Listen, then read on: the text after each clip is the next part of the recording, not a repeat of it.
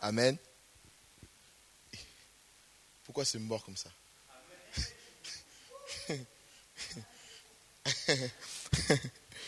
Bon, bonsoir à tous. J'espère que ça va. Franchement, aujourd'hui, je comptais vraiment dire au groupe de louange que waouh, c'était vraiment super aujourd'hui. Enfin, j'ai vraiment senti Dieu. Dieu me parlait vraiment par rapport à ce soir.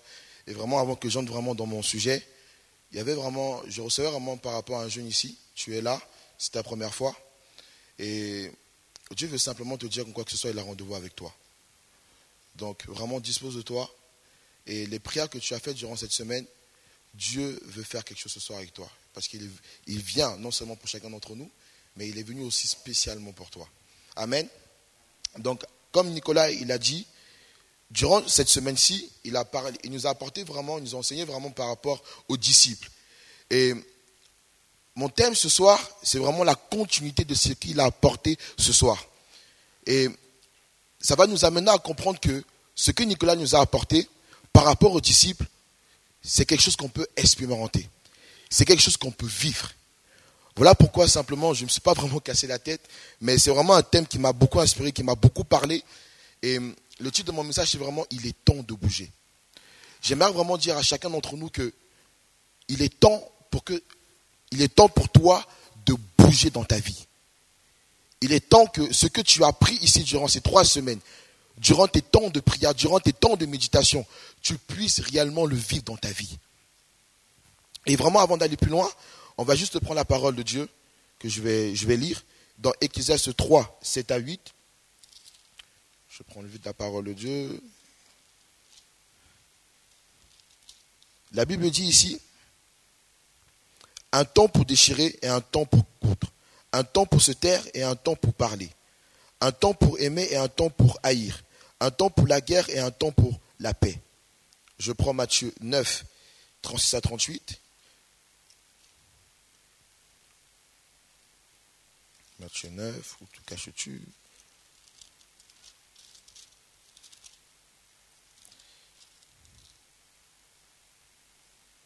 La Bible dit, voyant la foule, il fut ému de compassion pour elle parce qu'elle était languissante et abattue, comme des brebis qui n'ont point de berger. Alors il dit à ses disciples, la moisson est grande, mais il y a peu d'ouvriers. Priez donc le maître de la moisson d'envoyer les ouvriers dans sa moisson. Matthieu 10, versets 1 à 2, et c'est mon dernier verset. Puis, ayant appelé ses 12 disciples, il leur donna le pouvoir de chasser les esprits impurs et de guérir toute maladie et toute infirmité. Voici les noms des 12 apôtres. Le premier, Simon, appelé Pierre, et André, son frère, Jacques, fils de Zébédée, et Jean, son frère. Et la suite de ce verset, il continue toujours de donner les noms justement aux disciples. Pourquoi j'ai pris le premier verset où justement le roi Salomon, il nous parle du temps. Ce verset-là, en fait, ça m'a beaucoup touché. Pourquoi? Parce que lorsqu'on prend ce passage, Salomon parle de la notion du temps. Et dans ce temps-là, justement, il va toujours dire qu'il y a quelque chose. Il y a un temps pour coudre, il y a un temps pour déchirer, il y a un temps pour aimer, il y a un temps pour détester. Il va dire encore qu'il y a un temps pour la paix, il y a un temps pour la guerre. Je ne vais pas forcément m'arrêter sur tous ces mots-là, mais je vais m'arrêter vraiment sur 2 mots. Il va dire qu'il y a un temps pour se taire, il y a un temps pour parler. Et lorsqu'on voit la définition ici de ce terme, il nous est dit, justement j'ai noté, ne vous inquiétez pas, il est dit, c'est montrer de l'inactivité, c'est faire silence, c'est rester inactif. Et parler ici, dans ce passage-là, ça veut dire déclarer.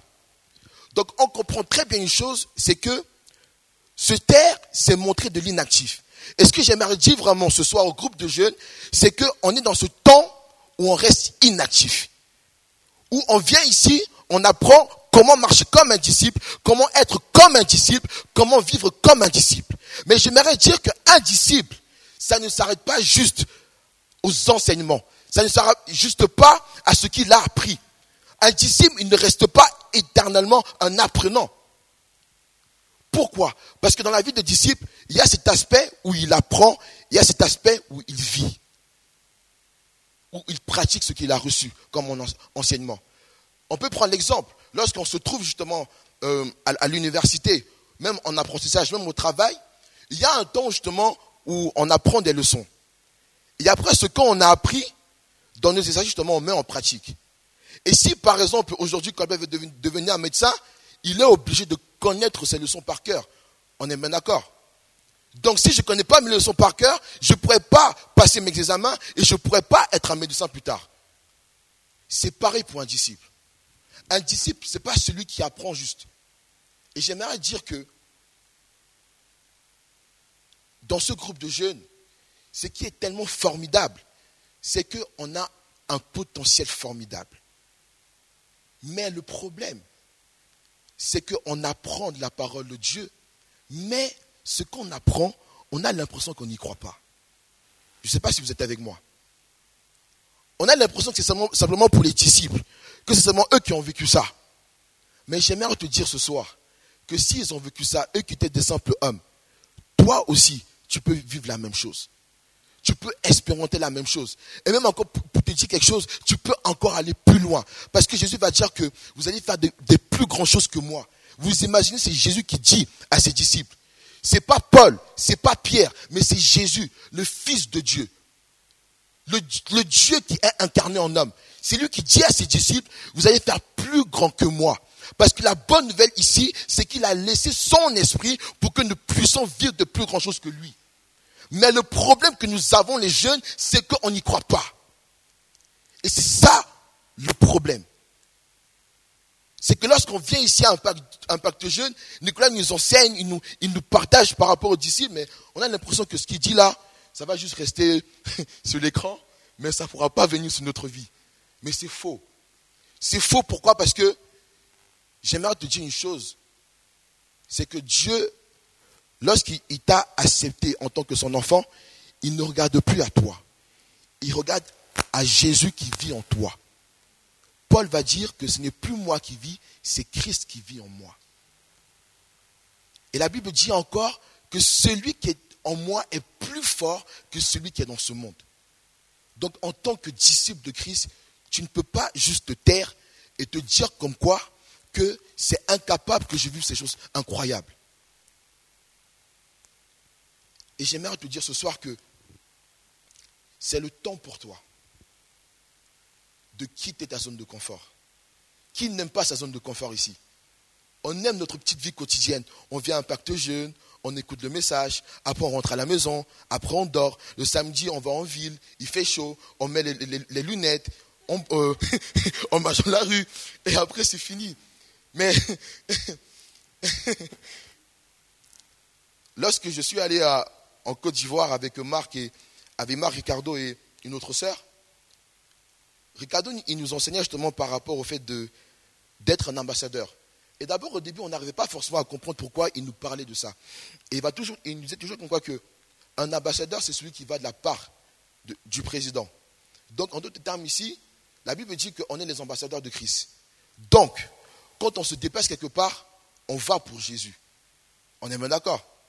Et lorsque justement on arrivait en Côte d'Ivoire, il n'arrêtait pas de nous dire ça. C'est comme si en fait il voulait nous laver le cerveau. Mais je veux vraiment vous promettre que lorsqu'il nous a vraiment enseigné par rapport à ça, lorsqu'on arrivait en Côte d'Ivoire, on a commencé à vraiment prendre les choses au sérieux. On a commencé à en croire en nous. On a commencé à en croire à Jésus qui vit en nous. Et on a vu tellement des choses incroyables. Mais je laisse un peu, ça un peu de côté. D'accord? Donc, pour vous dire quoi que à Impact Jeune, on doit bouger. Je ne sais pas ce que toi tu vis tous les jours de ta vie, mais j'aimerais te dire que la vie chrétienne, ce n'est pas juste ça. Ce n'est pas juste le fait d'apprendre. Ce n'est pas juste de la théorie. Ce n'est pas des mathématiques. Ce que Dieu dit, tu peux vivre cela. Tu peux vivre. Tu peux expérimenter de manière incroyable. Et j'aimerais te dire que c'est vrai qu'il y a un temps où tu te tais, tu viens ici à Impact Jeune, tu reçois les enseignements, tu écoutes les enseignements, tu emmagasines les renseignements, tu rentres encore à la maison, tu médites ta parole, tu reçois justement ce que Dieu te dit dans le secret, mais il y a un temps où il faut que tu parles. Il y a un temps où tu vas dans les retraites, comme d'ailleurs ceux qui sont là à la RG. Tu vas, tu pries, tu vois comment Dieu agit, tu reçois l'onction de Dieu. Mais il faut que cette onction que tu as reçue, ça commence à exploser au dehors de toi. Il y a un temps où justement ce qu'on t'a appris ici, ou ce que tu as reçu ici, il faut que tu puisses l'expérimenter dans ta vie de manière extraordinaire. C'est vrai qu'il y aura des risques, mais j'aimerais te dire que ces risques-là vont t'amener à vivre des choses incroyables avec Dieu. Une fois, à mes débuts, je venais ici, je disais, Michel, enseigne-moi sur le Saint-Esprit. Michel, c'est temps-ci, je prie par rapport aux dons. Michel, dis-moi comment prier. Et il m'a dit, oui, Colbert, viens, on y va. Je vais t'amener à Lausanne. Là-bas, je prêche et après, à la fin, tu vas prier. Et après, il prêche tout ça, il prêche le Saint-Esprit, tout se passe bien. Et à la fin, il me dit, Colbert, viens, tu vas prier. Je viens, la première dame, Dieu commence à ouvrir mes yeux. Et je commence à voir sur sa vie. Je lui parle et pleure. Il dit, hein? Je dis, mais je sais encore une deuxième personne. Dieu me parle, je dis, la dame encore elle pleure. Et troisième personne, Dieu m'ouvre les yeux, je parle, la dame encore elle pleure. La quatrième elle tombe. Je dis, my God. J'étais là, j'hallucinais. J'arrivais pas à y croire à ce que j'étais en train d'expérimenter là. Et quand c'est fini, je vais vers Michel, il dit, mais qu'est-ce qui s'est passé? Il dit, mais c'est normal, tu as reçu des dons.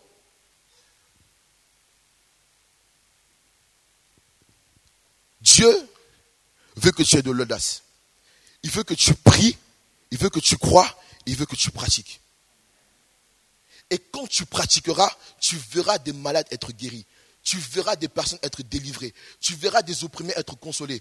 Et toi là, tu vas juste rester, waouh, qu'est-ce qui se passe? Et j'aimerais te dire que voilà pourquoi c'est le temps pour Impact Jeune d'expérimenter ces choses-là. C'est plus le temps pour Impact Jeune de venir ici, d'écouter, de faire la même chose, de rentrer et faire encore la même chose. Non, c'est le temps pour Impact Jeune de pouvoir vivre la puissance de Dieu dans sa vie. C'est le temps pour Impact Jeune de bouger. D'ailleurs, on porte Impact Jeune. Donc ça veut dire qu'on est des jeunes qui doivent impacter. Mais est-ce qu'on impacte réellement? Donc si on dit qu'on est Impact Jeunes, alors impactons les jeunes. Et comment on va impacter les jeunes? C'est quand on va commencer à être audacieux. C'est quand on va commencer à bouger. C'est quand on va commencer à quitter notre confort pour pouvoir aller vivre des risques. On est bien d'accord? Donc bougeons. Bougeons. Celui qui bouge est en mouvement, on est bien d'accord? Et Dieu, lorsqu'il crée la terre, ce qui est incroyable, c'est que lui aussi, il bouge. Mais avant ça, il fait quoi? Il pense, il imagine, il s'apprend par lui-même et après, directement, il met en pratique ce qu'il a appris. Pourquoi? Parce que la Bible dit que le monde était ténébreux. Et lorsqu'il dit la lumière fut, la lumière, elle fait quoi? Elle est venue. Mais avant que la lumière vienne, qu'est-ce qu'il a fait? Il a imaginé, il a pensé et après, il a pratiqué. Donc, si Dieu est en mouvement, son enfant doit être en mouvement. Un chrétien qui reste inactif, un chrétien qui se tait, un chrétien qui reste silencieux ne pourra pas vivre les choses extraordinaires que Dieu a pour lui. Un chrétien qui reste inactif ne pourra pas vivre le plan de Dieu dans sa vie. Un chrétien qui ne fait rien ne pourra pas voir Dieu de manière incroyable. Et d'ailleurs, s'il y a une chose qui m'a amené à toujours respecter Dieu, de plus en plus, c'est le fait de voir comment il se manifeste de manière incroyable. De voir jusque, je suis Colbert, je suis un pécheur, c'est vrai que je suis justifié par sa grâce, mais lorsque je prie pour une personne, je vois comment Dieu il agit. Je dis, waouh, c'est extraordinaire. Et moi, je suis rien, les amis. Toi, tu peux vivre la même chose. Sarah, tu peux vivre la même chose. Naomi, tu peux vivre la même chose. José, tu peux vivre la même chose. Ce que je vis, tu peux vivre, et même encore plus. Et c'est mon souhait. Mais j'aimerais qu'on arrête de se taire. Tout ce que Nicolas a apporté, c'est le temps pour nous de vraiment voir si Dieu est réellement vivant. Ou sinon, ça sert à quoi d'être chrétien? C'est vrai, Dieu nous a touchés, c'est vrai. Il nous a pardonné de nos fautes. Il nous a sauvés, c'est vrai. Mais est-ce que vous pensez réellement que Dieu a juste ça pour nous? S'il a juste ça pour nous, alors pourquoi il est venu juste te sauver? Dans ce monde-là qu'on vit, il y a des gens qui ont tellement besoin de toi. Et c'est ce que justement Matthieu va dire. Jésus va dire qu'il y a peu d'ouvriers, mais la moisson, elle est grande. Il va dire, priez donc le Père, enfin, d'envoyer les ouvriers pour la moisson. Et j'ai prié le Père pour que Impact Jeune puisse aller dehors, parler de la part de Jésus. Parce qu'il est temps.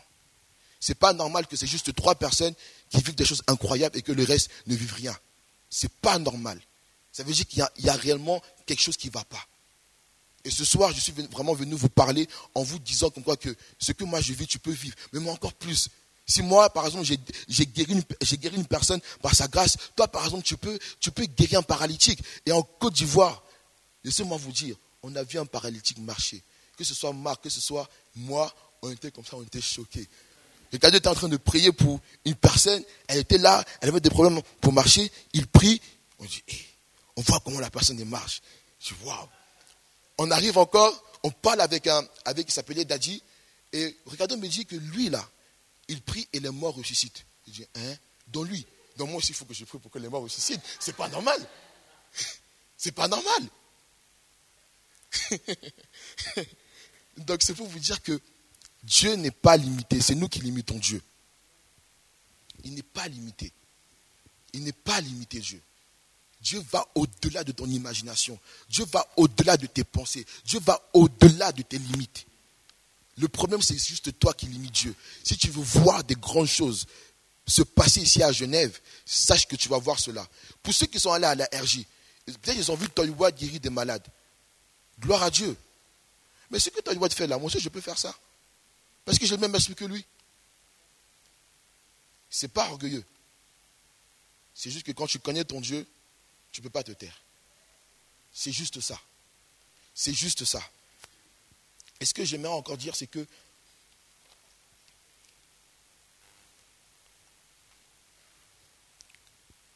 si tu bouges, si tu te mets en mouvement, si tu te déplaces, sache que Dieu sera avec toi tout le temps, peu importe où tu te trouves. Ici, Jésus, il marche avec les disciples de village en village et il va s'arrêter sur une foule. La Bible va dire qu'il a été ému de compassion. Pourquoi il a été ému de compassion ? C'est parce qu'il a regardé autour de lui. Et quand il a regardé autour de lui, il a vu cette foule. Tu ne peux pas répondre à un besoin si tu ne sors pas pour aller voir comment le monde se passe. La puissance de Dieu, ça ne se limite pas juste aux quatre murs.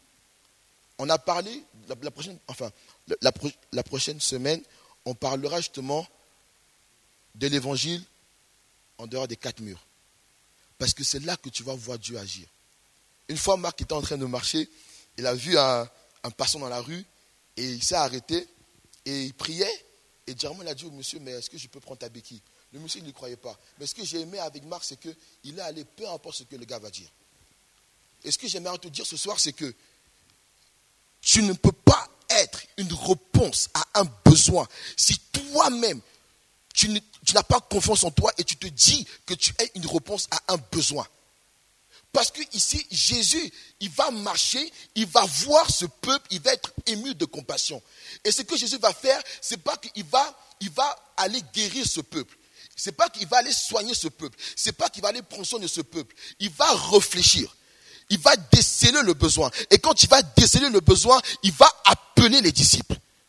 Et quand il appelle les disciples, il va dire quoi ? Je vous donne le pouvoir de chasser les esprits impurs. Je vous donne le pouvoir de guérir de toute maladie et toute infirmité. Après, il va dire que vous n'êtes plus des disciples, mais vous êtes des apôtres. Et quand on prend la définition du mot apôtre, c'est envoyé. Et ce que j'aimerais te dire ce soir, c'est que Dieu n'a pas besoin des éternels apprenants. Dieu a besoin des pratiquants. Dieu a besoin des disciples qui apprennent, certes, parce que apprendre c'est bien, mais Dieu a besoin aussi de celui qui va bouger. Il a surtout besoin de lui. Pourquoi ? Parce qu'il va dire à Esaïe, qui enverrai-je et qui marchera pour nous ? Qui marchera pour nous ? Qui enverrai-je ? Dieu pose la question à Esaïe, il dit, mais qui enverrai-je ? Qui va marcher pour nous ? Qui va marcher pour le royaume des cieux? Qui va représenter le ciel sur la terre? Quand tu te déplaces, quand tu bouges, quand tu vas ailleurs, quand tu te dépasses en tant qu'envoyé, comprends une chose, c'est que les anges sont avec toi. C'est que les anges, ils te dévancent. C'est que les anges sont à tes côtés. C'est que les anges, ils vont avec toi. Et oui, il n'y a rien. Personne ne peut te toucher. Même un démon, il ne peut rien faire contre toi. Mais juste à une seule condition, my God, il faut que tu sois un envoyé. C'est ça le secret. C'est ça le secret. Arrête d'accepter le fait juste d'un apprenant. La vie chrétienne, ce n'est pas des leçons qu'on apprend à l'école. Ce n'est pas les choses qu'on apprend à l'école. On a le meilleur enseignant, my God. On a Jésus-Christ de Nazareth. Et on a le Fils de Dieu. Pourquoi lui, il va te mentir? Pourquoi lui, il va te tromper? Pourquoi lui, il va vouloir t'afficher? S'il te dit quelque chose, il faut que tu y croies.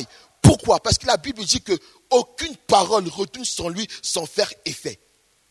Il dit, il est celui qui confirme la parole de ses serviteurs. Ici, il n'est pas dit juste enfant. Ici, il n'est pas juste dit fille ou fils. Il est dit serviteur. Donc, quand tu te déplaceras pour Dieu en tant que serviteur, Dieu va toujours accomplir ta parole. Il va toujours accomplir ta parole. Et c'est ce qu'il a fait avec les disciples. Il va envoyer les disciples et les disciples, ils vont guérir les malades. Il va envoyer les disciples vont chasser les démons. Il va envoyer les disciples et les disciples vont guérir toutes sortes d'infirmités. Et pourtant ces disciples-là, pourtant ces apôtres, c'était des jeunes comme nous. Michel justement nous avait enseigné par rapport à ça. C'était des jeunes comme nous. Ils n'avaient pas 30 ans. Ils n'avaient pas 35 ans. Ils n'avaient pas 50 ans. Non, ils étaient jeunes comme nous. Et moi encore une très très bonne nouvelle. Hein? Une très très bonne nouvelle, mais c'est vrai. Une très très bonne nouvelle. Ils ne sont pas allés avec leur force. Et souvent, nous, on croit que lorsque Dieu veut nous envoyer quelque part, il va nous envoyer justement avec nos compétences, avec nos acquis, avec nos qualités, avec nos défauts. On croit justement que lorsque Dieu va nous envoyer, c'est avec ça. Non, j'aimerais te dire une chose. Lorsque Dieu t'envoie, il t'a déjà dévancé. My God, vous ne m'avez pas capté. Lorsque Dieu t'envoie, il t'a déjà dévancé. Comprends la révélation. Ça veut dire qu'avant que tu poses le pied, Dieu est déjà là. La Bible appelle quoi? Omniprésent, omnipotent, omniscient. Donc ça veut dire que lorsque tu vas aller pour honorer sa parole, pour l'honorer, pour l'obéir, Dieu va aussi t'honorer. C'est impossible que tu vas juste prier pour un malade et Dieu, il est là, il ne fait rien. C'est vrai, je ne vais pas mentir. Peut-être que tu prieras pour des malades, ça ne va pas se passer directement. C'est vrai. Mais toujours à force de persévérer, Dieu va honorer. Il va t'honorer de manière incroyable. La preuve. Quand je parlais justement avec Nicolas, Nicolas m'avait dit que justement Todd White, avant d'aller à ce niveau, il a au moins prié pour 7000 personnes. Je me trompe? 1000 personnes. Désolé, je m'en excuse, en toute humilité. Il a prié pour 1000 personnes. Donc s'il prie pour 1000 personnes et qu'il ne voit pas Dieu, ce n'est pas Dieu que Dieu n'existe pas. Dieu veut juste voir ton cœur. Il veut juste voir ta disposition. Donc, pour te dire une chose, c'est que si tu veux voir Dieu agir dans ta vie, si tu veux voir Dieu se manifester de manière incroyable, dispose-toi. Il va dire à Esaïe, qui enverrai-je? Qui marchera pour nous? Avant ça, Esaïe, justement, avait commis un péché. Et il avait les lèvres impures. Dieu se révèle à lui, justement, dans son songe. Et Esaïe va demander pardon. Et après ça, Dieu ne va même pas tarder. Il va demander à Esaïe, qui enverrai-je?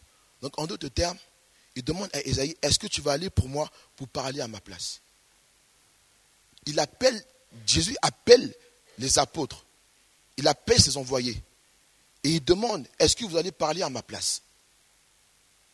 Aujourd'hui, Jésus nous appelle et nous dit, est-ce que Impact Jeunes va parler à ma place? Est-ce que tu vas parler à la place de Jésus? Est-ce que tu vas dire à ton voisin de gauche ou à ton voisin de droite à l'école, Jésus est réellement vivant? Ou est-ce que tu vas te taire? Est-ce que tu vas juste continuer à venir ici, écouter les enseignements de Nicolas, de ce beau Nicolas qui prêche bien? Tu vas juste écouter ses messages et vas dire, ouais, c'est vrai. C'est vrai, ouais, c'est vrai, c'est écrit dans la parole de Dieu. Oui, ok. Ou est-ce que tu vas juste prendre ces enseignements-là, tu vas les recevoir, tu vas emmagasiner ces enseignements, tu vas rentrer à la maison, tu vas encore méditer ta parole, tu vas prier Dieu, tu vas dire, Seigneur, j'ai soif de toi, Seigneur, j'ai faim de toi, Père, je veux que tu m'utilises. Quelle est la démarche que tu vas utiliser? Certes, on en rigole, mais franchement, j'aimerais dire une chose, c'est sérieux. Parce que le monde qui est là, ils sont en train de mourir, ils sont en train d'aller en boîte de nuit, de fumer leurs cigarettes, de boire leurs alcools, de coucher entre eux. Et lorsqu'ils ont fini de tout faire ça, ils se retrouvent là à dire, mais qui est la vie? Et nous, on a la vie, mais on ne parle pas. On a la vie en nous. Jésus dit, je suis le pain de vie. Il dit, je suis le bon berger qui donne la vie à ses brebis. Et tu as ce Jésus à l'intérieur de toi. Le sais-tu réellement? Est-ce que tu l'as, est-ce que tu t'en rends tellement compte que tu as ce Jésus à l'intérieur de toi? Et si tu es tellement intime avec ce Jésus, il va tellement t'utiliser pour faire des choses incroyables.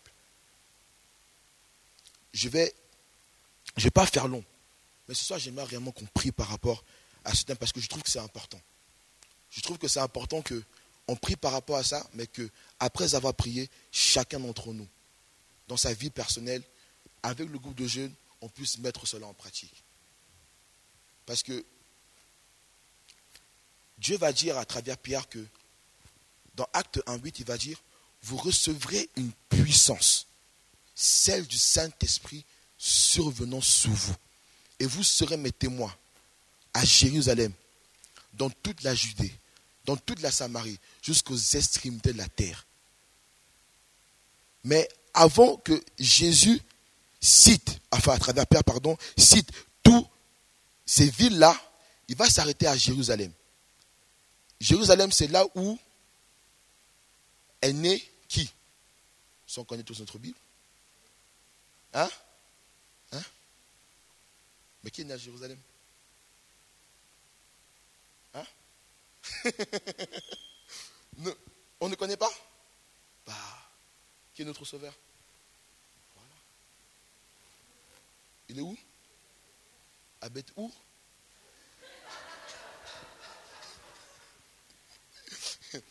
Bon, bref. Il va dire ici, d'abord à Jérusalem.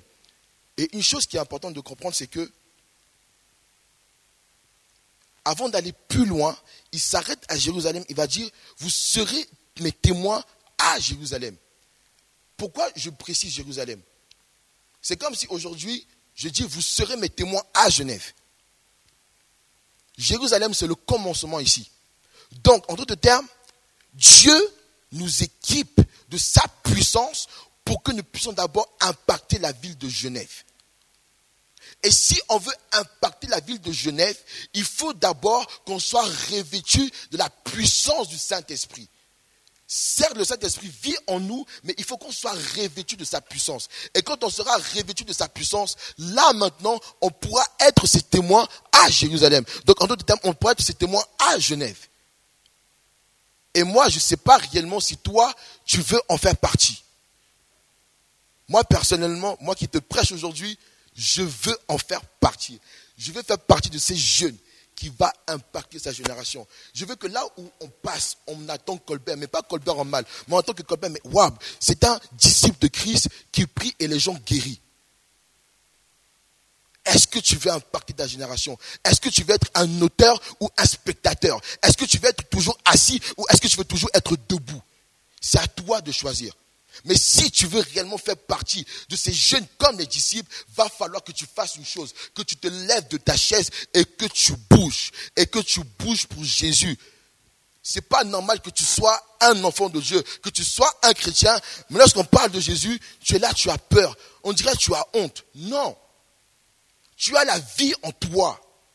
Et celui qui a la vie a la liberté. Celui qui a la vie a la puissance. Celui qui a la vie peut faire des choses incroyables avec cette vie-là. Et tu n'as pas n'importe quelle vie. Tu as la vie qui est au-dessus de toute vie. Certes, le monde peut te donner une vie, mais cette vie-là, elle va toujours t'amener à la mort. Mais lorsque Jésus te donne une vie, elle t'amène à la vie éternelle.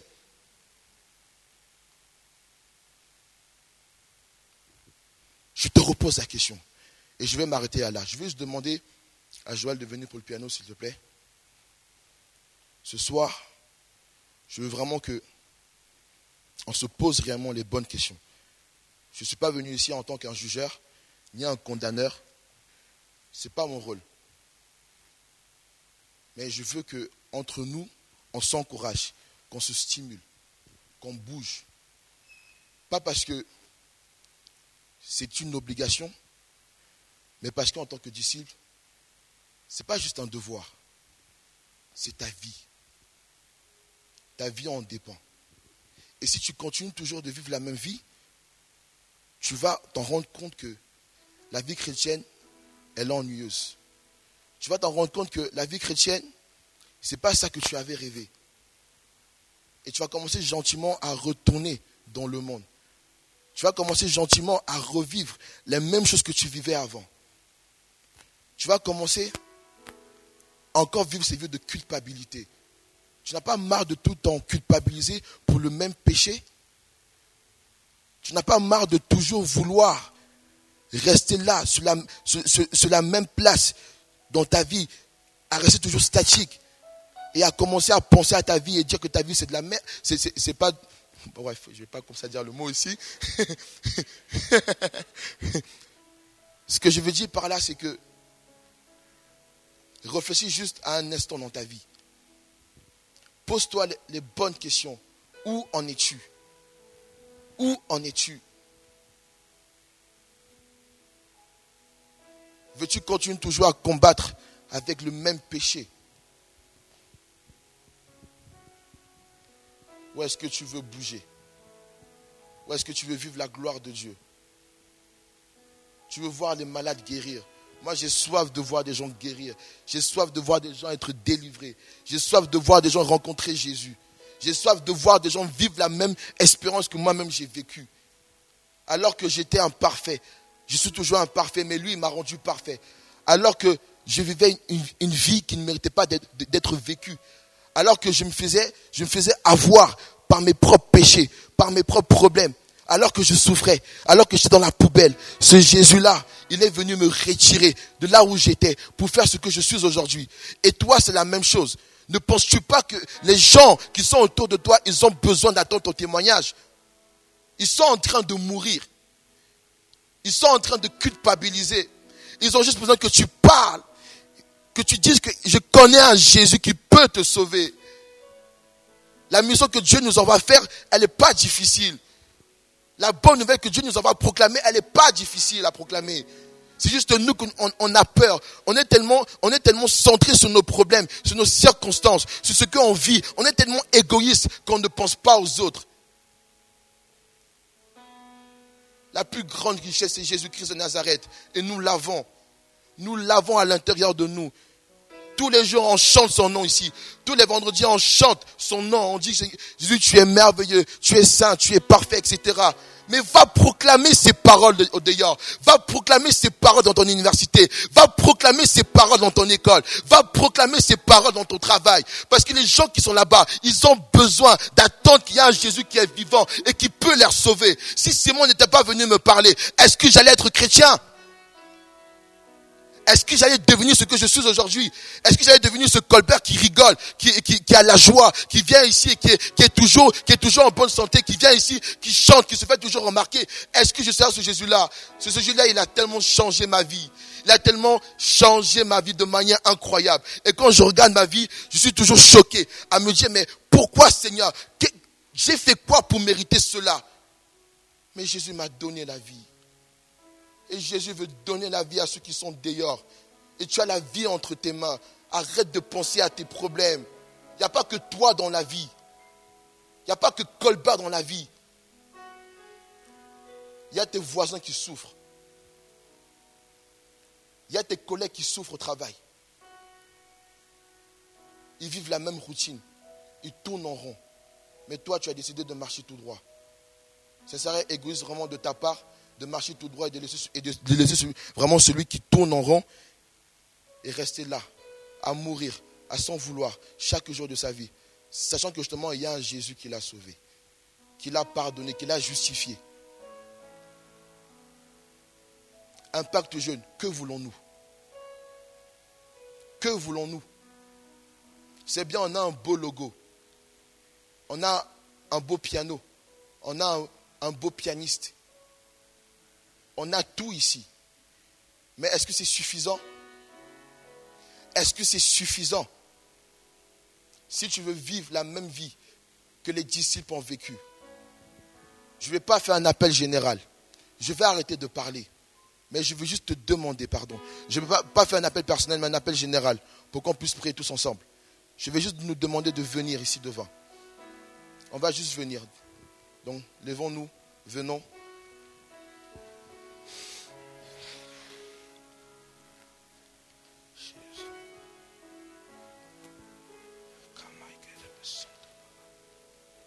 Mayele Sai. Kombagaraba Shanta Bayento.